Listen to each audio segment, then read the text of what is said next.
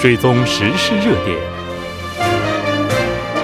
纵观政坛风云，新闻在路上，带您驰骋天下。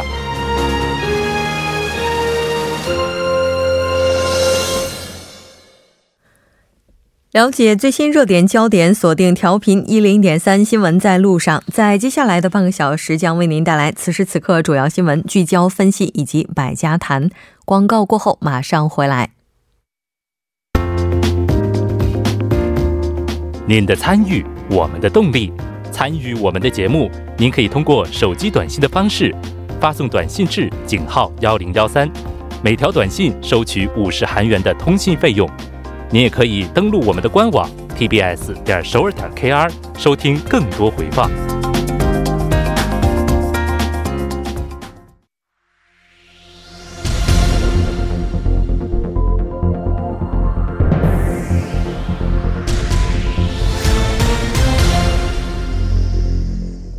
此时此刻，主要新闻。接下来把时间交给新闻播报员孔苏，我们稍后再见。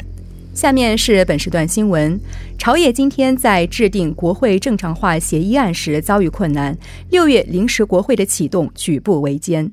朝野交涉团体三党在前一天院内代表之间的协商决裂后，当天通过私下接触，试图寻找折中点，但却遭遇重重困难，未能如愿以偿。今年以来，国会一直未能正常化工作。按规定，国会在双数月份本应召开国会，但六月服役开始，朝野就开始针锋相对，国会正常化又将推迟。国会相关人士说，国会议长文喜相屡次强调做实事的国会，但今年国会却因为朝野之间争斗，未能如期召开。现在朝野之间最需要的是让步和合作。下一条新闻。下月底，检察总长文武一的任期即将结束，政府开始着手下任检察总长人选的人事考评工作。青瓦台表示，在检察总长候选人中有八人同意进行人事考评，目前正在对他们进行人事考评工作。法务部计划在本月中旬的检察总长候选人推荐委员会会议上选出三到四人，推荐给法务部长官朴相基。在朴长官决定最终候选人后，向文在寅总统提请任命之后，依次是指名程序和人事听证会。下一条新闻，据韩国电影振兴委员会今天发布的数据，韩国电影《寄生虫》一号和二号吸引约二百一十二点一万人次观影，稳居票房冠军，累计观影人数约达三百三十六点七万人次。寄生虫之之所以掀起票房风暴，首先因为其是首部获金棕榈奖的韩国电影。此外，名导奉俊昊和演员宋康昊的强强联手也令人期待，不少影迷还多次观影。据 CGV 新居会影城介绍。寄生虫观影人群中，二十到二十九岁占比最高，为百分之三十二；三十到三十九岁占百分之三十一；四十到四十九岁和五十到五十九岁占比分别为百分之二十二和百分之十三，广受各年龄层观众的欢迎。下一条新闻。第七十四届高尔夫美国女子公开赛二号在查尔斯顿乡村俱乐部落下帷幕，韩国选手李金恩捧得冠军奖杯，并实现个人 LPGA 首个桂冠。当天以第六名进入第四轮的李金恩打出七十杆，低于标准杆一杆的成绩，最终以二百七十八杆低于标准杆六杆，领先第二名二杆的优势取得冠军。李金恩从今年开始参加 LPGA 比赛，首次获胜便收获个人首座大满贯冠军奖杯，还获得一百万美元的奖金。美国女子公开赛从今年起将奖金额度提升至一百万美元，李金恩成为首个得主，因此此次获胜，他还获得美国女子公开赛十年期的参赛权。以上就是本时段新闻。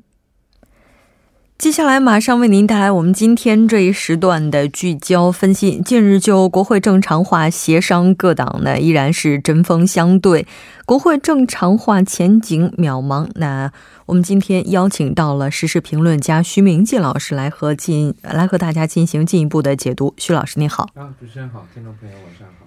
其实说到这个六月临时国会，咱们在五月份的时候其实就谈过，说这个五月临时国会到底能不能开？我记得那个时候徐老师就说，目前这个情况看来难。然后呢，还提到当时那个下半年度的追加预算案问题，徐老师说五月份临时国会难，如果开的话，就有可能就个案来进行讨论。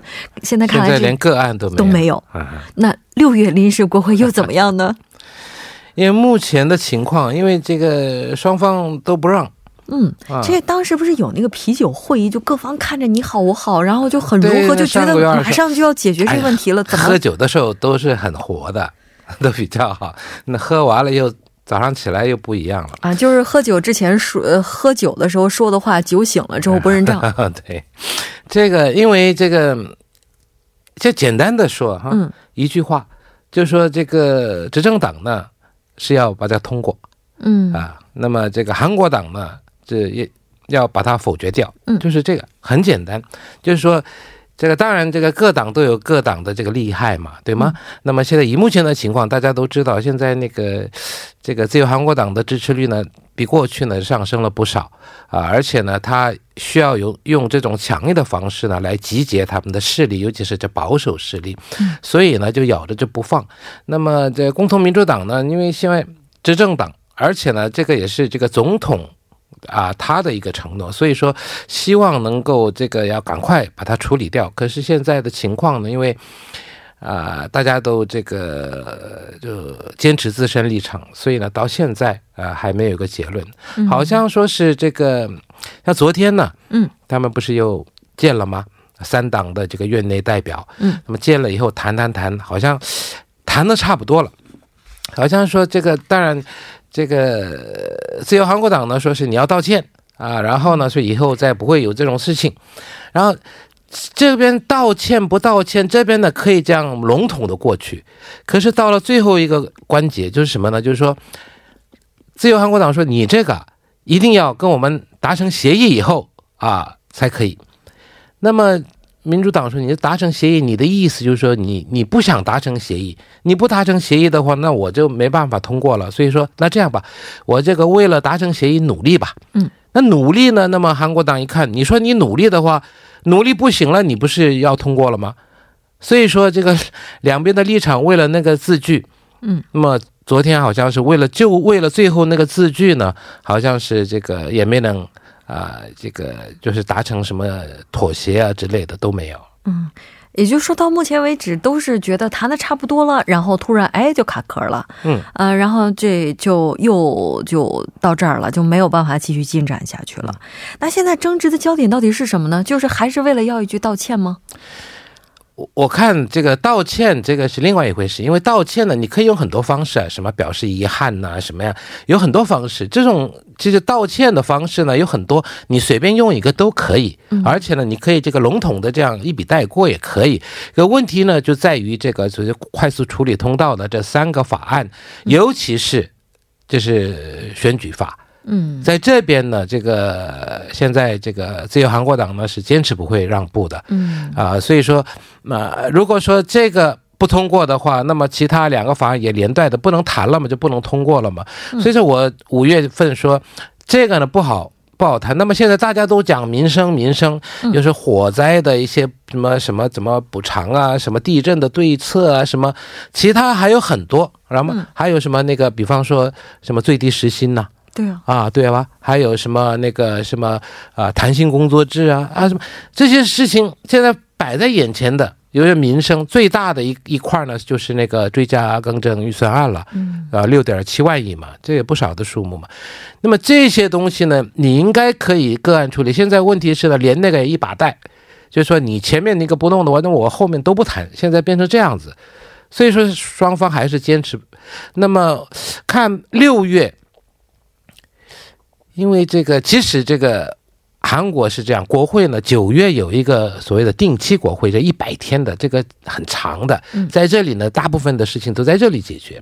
那么其他呢，一般在二月、四月、六月这样双数月呢，它有一个就是临时国会，这是好像说是义务性的。嗯，那么现在在这种情况下呢，这个四月也泡汤了，五月也泡汤，六月泡汤，都泡汤了嘛。现在六月呢，目前看起来，当然，这个现在的共同民主党执政党说，哎。这还有点余地啊，协商还有点余地，所以说他不要说他自己来开，不自己来召开，因为啊，这个临时国会是这样的，就是国会议员里面只要四分之一以上啊，你这个同意的话就可以开，就四分之一以上的议员。啊，对，就无论你是哪个党派的，对，差不多七十五个人吧，嗯，那么七十五个人的话，连七十五个人都凑不齐吗？不是，不是凑不齐，可以，只只是共同民主党一百多个人。不用说其他的党，嗯啊，他自己也可以，但是呢，这样来的话，哦，这个问题又大了，又吵得会更厉害。所以说把我扔到一边，你开会去。对对对，那那所以说这个也不行。那么怎么办呢？那现在说还有点余地嘛，还现在就是剩下这最后那个节骨眼了啊，就是最后就是说你这个是一定要达成协议吗？还是呃还是怎么样？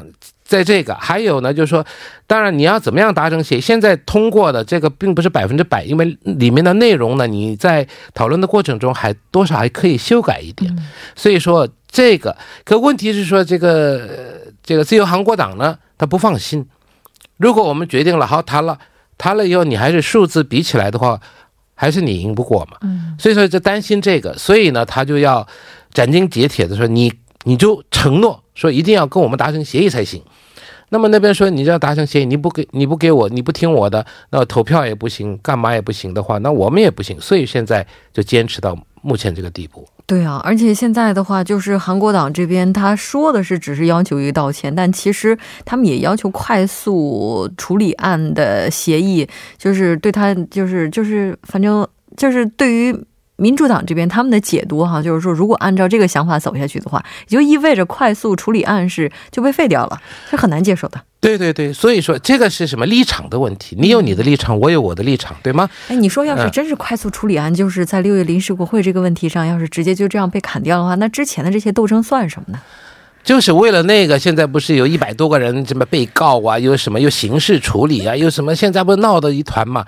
所以说好像这个自由韩国党说，那你这干脆连那个都取消怎么样？可是这个玩意儿现在好像也不好取消。那不管怎么样，现在就闹得这么这么僵，嗯，然后呢，这个自由韩国党又跑到这个外面去，在这么吆喝。所以说，啊，现在这个局面呢，真的是跟五月的。差不了多少。那如果就是韩国党，就是他们这边要求你是道歉，但其实他要求的可能并不仅仅是这个道歉嘛，他要求的是这个道歉背后的这个东西，就是快速处理案的无效。但对于民主党来讲的话，他现在，呃，咱姑且不说这个快速处理案，快速处理案他肯定是很难接受，但是这个道歉，就是在道歉这个问题上立场坚定吗？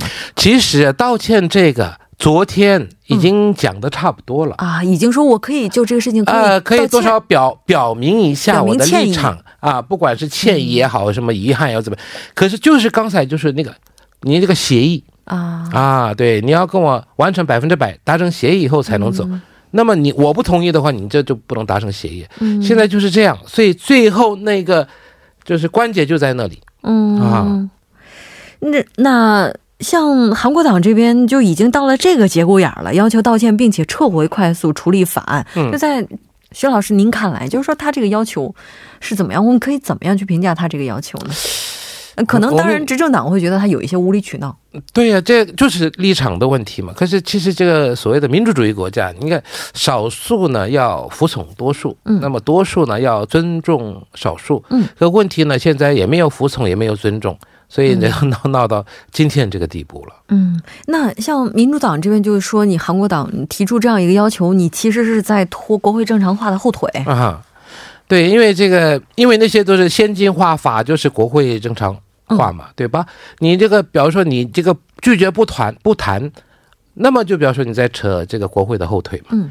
那所以说，他希望呢，说你先进来先谈。嗯。可是呢，这个。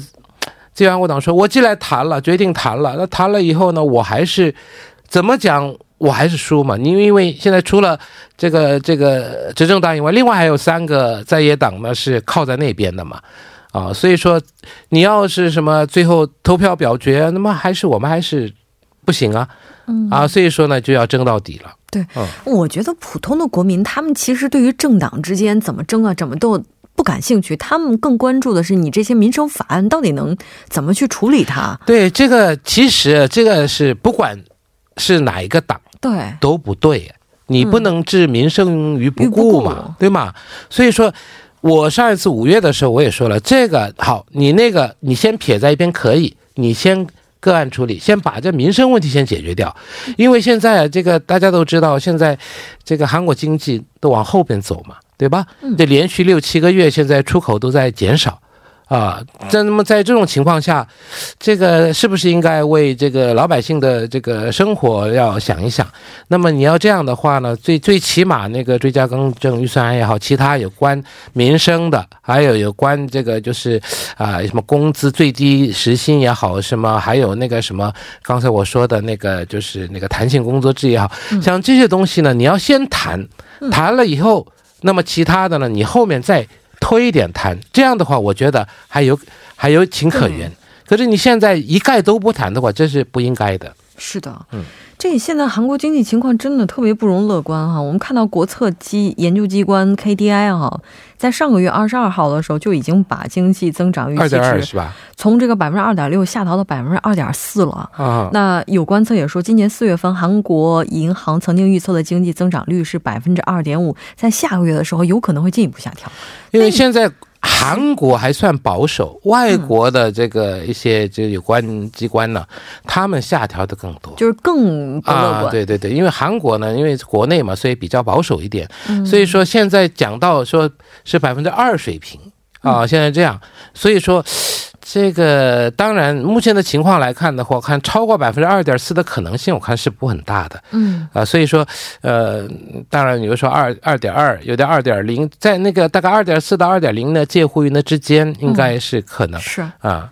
这四月份当时临时国国会是开了，但是院内代表的一系列发言，这个也是引起了很大的骚骚动哈。对啊，当时民生法案这块也并没有看到，就是有很多的成绩出来。对呀，这个其实这个法案呢，因为这个它是立法机关嘛，对吗？你要去通过，所以所以要通过嘛。或者说你现在啊，说很多人说什么什么百分之二十八点九。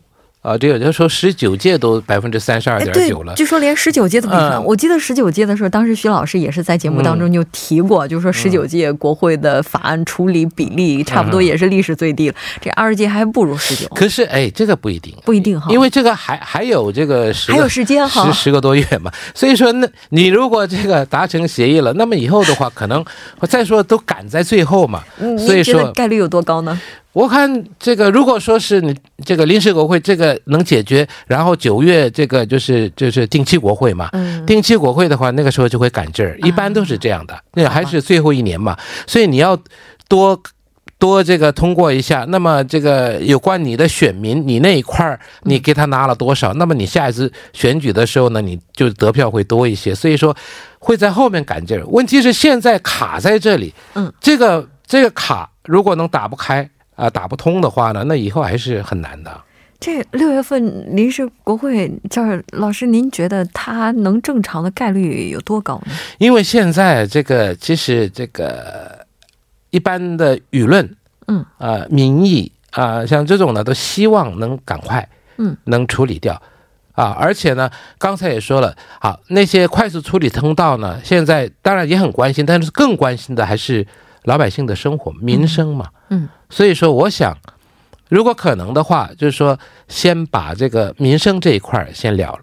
嗯啊，我看这个，如果是可以的话，如果实在是前面达不了协议的话，达达不了，那么后面呢就要想办法，就是民生个案。我这个五月份也说了，可是这个还没行，希望啊这个月。啊，能把民生问题能先解决掉。是的，你看你这评价很有趣啊！就之前就是国会被称为动物国会，最近又出来个词儿叫植物国会，真是不动。植物就是有生命，但是不动的嘛。哦，然后我们在今天节目当中还提到了一个数据调查，就是说将近八成的民众就是建议有一个制度，就是由国民进行投票罢免国会议员。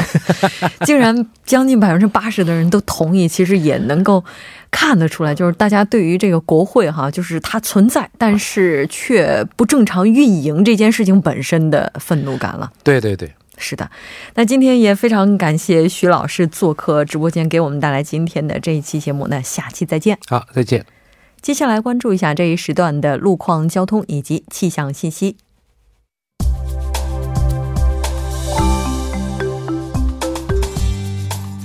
晚间七点五十分，依然是由程琛为您带来这一时段的路况和天气播报。我们继续来关注目前时段首尔市的实时路况。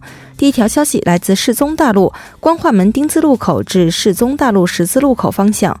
那在十分钟之前停靠在该路段一车道上的故障车辆，目前故障问题已经得到了及时的处理，路面恢复正常通行。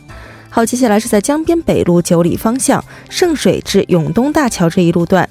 目前呢，在该路段的三车道上发生了一起追尾事故，受事故影响，后续路段拥堵比较严重。那三车道呢，目前也是不便通行，还望后续车辆参考相应路段，提前变道行驶。好，最后我们再来看一下天气。明天全国大部分地区天气晴朗，首尔最高气温二十九度，大邱三十四度，暑热还将继续。不过预计从本周的中后期开始，新一轮降雨将会抵达韩国，但本轮降雨呢，只能暂时的缓解一下高温状况。这周周末开始，内陆多数地区将再次出现高温天气。好，我们来看城市天气预报：首尔多云转晴，十八度到二十九度。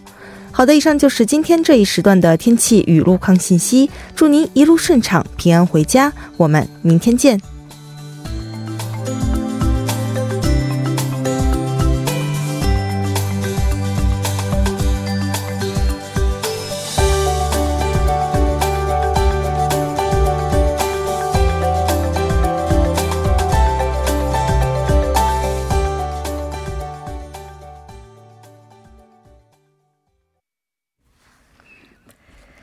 那，接下来呢，马上为您带来的就是我们呃今天的百家谈。之前先来关注一条速报，我们看到在匈牙利当地进行的搜救工作当中，目前在多瑙河下流发现了四具以上的尸体，其中有一具的尸体呢，从外观上来看是一名五十到五十五岁的男性，目前可以确认几几乎可以确认的是，这名男性是韩国人。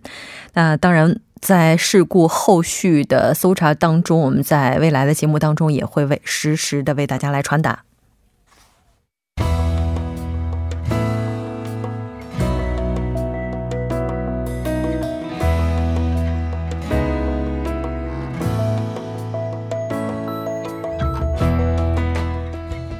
自由韩国党发言人闵庚旭在上午三，在上个月的三十一日下午，匈牙利游轮沉没事件发生之后，在 S S 上写道：“很遗憾，普通人掉入冰冷的江水救援，黄金时间最多不过三分钟，而当时正是救援工作正如火如荼之时，也因而在网上引发了极大的争议。”对此，敏发言人表示，自己说的并非毫无根据，属于常识，只是批判文总统指挥救援时强调的速度论。我们看到，目前除自由韩国党外的其他三党呢，是在野三党是表示其言论不合时宜，敦促敏发言人向受害者家属及国民致歉。对此，大家怎么看？我们来听一听。大家好，我是首尔文化社的李林。最近。韩国旅游团在匈牙利遭遇沉船事件，让人心痛。事发后，韩国总统指示要动员一切力量开展救援活动，而自由民主党有发言人指出，救援黄金时间只有三分钟。我认为这样的评判对于失踪者的家属来说是十分残忍的。这种情况，只要有一线希望，也值得我们去努力争取，绝不能轻易放弃每一个生还的可能。大家好，我是住在首尔的郑嘉璇。嗯，如果是我家人在那边遇难的话，我一定希望嗯能找到他。我觉得时间不是问题，所以不管是快还是慢，我觉得首先去救才是重要的。我觉得在这样的时刻，只有韩国党发言人民景玉还要去就是用这样的发言，然后攻击那党，我觉得这是不对的，因为这个毕竟是一个很悲惨的一个事件。大家好，我是首尔大学医院江南体检中心的辛杰。今天看到这则报道呢，其实我觉得一点都不意外。自由韩国党的人呢，呃，能说出这样的话来呢，其实是很正常的。嗯，在最近的几个月，我们看到这个政党啊，他们的所作所为，感觉呢都不是正常人能够理解的。像这样的人能够当选为国会议员，这样的政党能够成为在野党，我觉得真的是。很不能理解，韩国呢怎么会容许这样的一个政党存活到现在？希望呢有投票权的朋友们，在明年的国会选举的过程当中，能够擦亮自己的眼睛，选出一些真正的为民办事的国会议员。